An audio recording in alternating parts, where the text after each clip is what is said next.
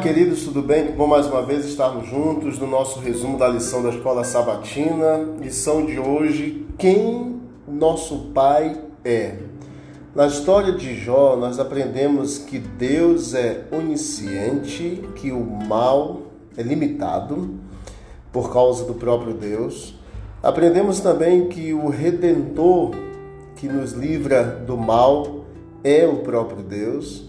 E nós aprendemos que o Senhor Deus é onipotente e que vence o mal.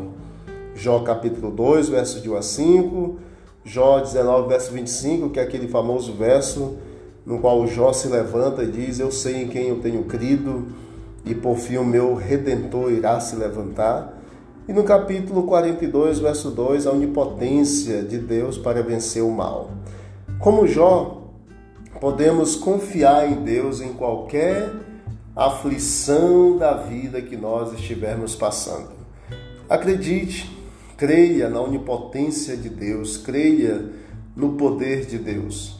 Jó, no capítulo 38, inclusive, Deus falou perguntando para Jó: Quem é este que obscurece os meus planos com palavras sem conhecimento?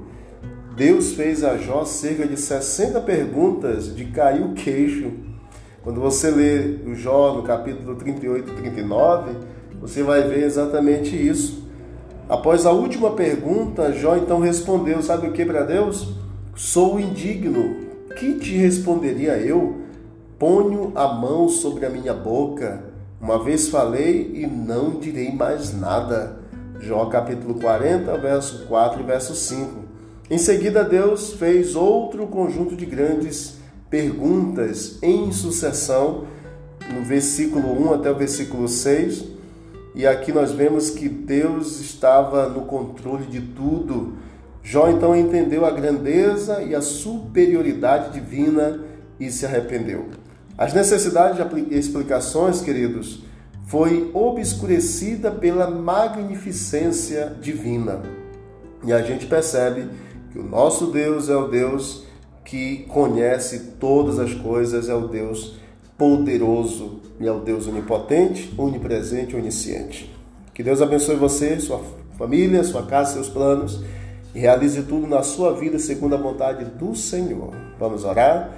Pai eterno, muito obrigado porque tu és onipotente, onisciente, onipresente. O Senhor limita a nossa vida de sofrer os males terríveis deste século. E obrigado, Pai eterno, porque o Senhor tem um cuidado especial por cada um de nós. Continue conosco, Senhor, a cada dia, porque é o que mais precisamos é da tua presença. Ande ao nosso lado.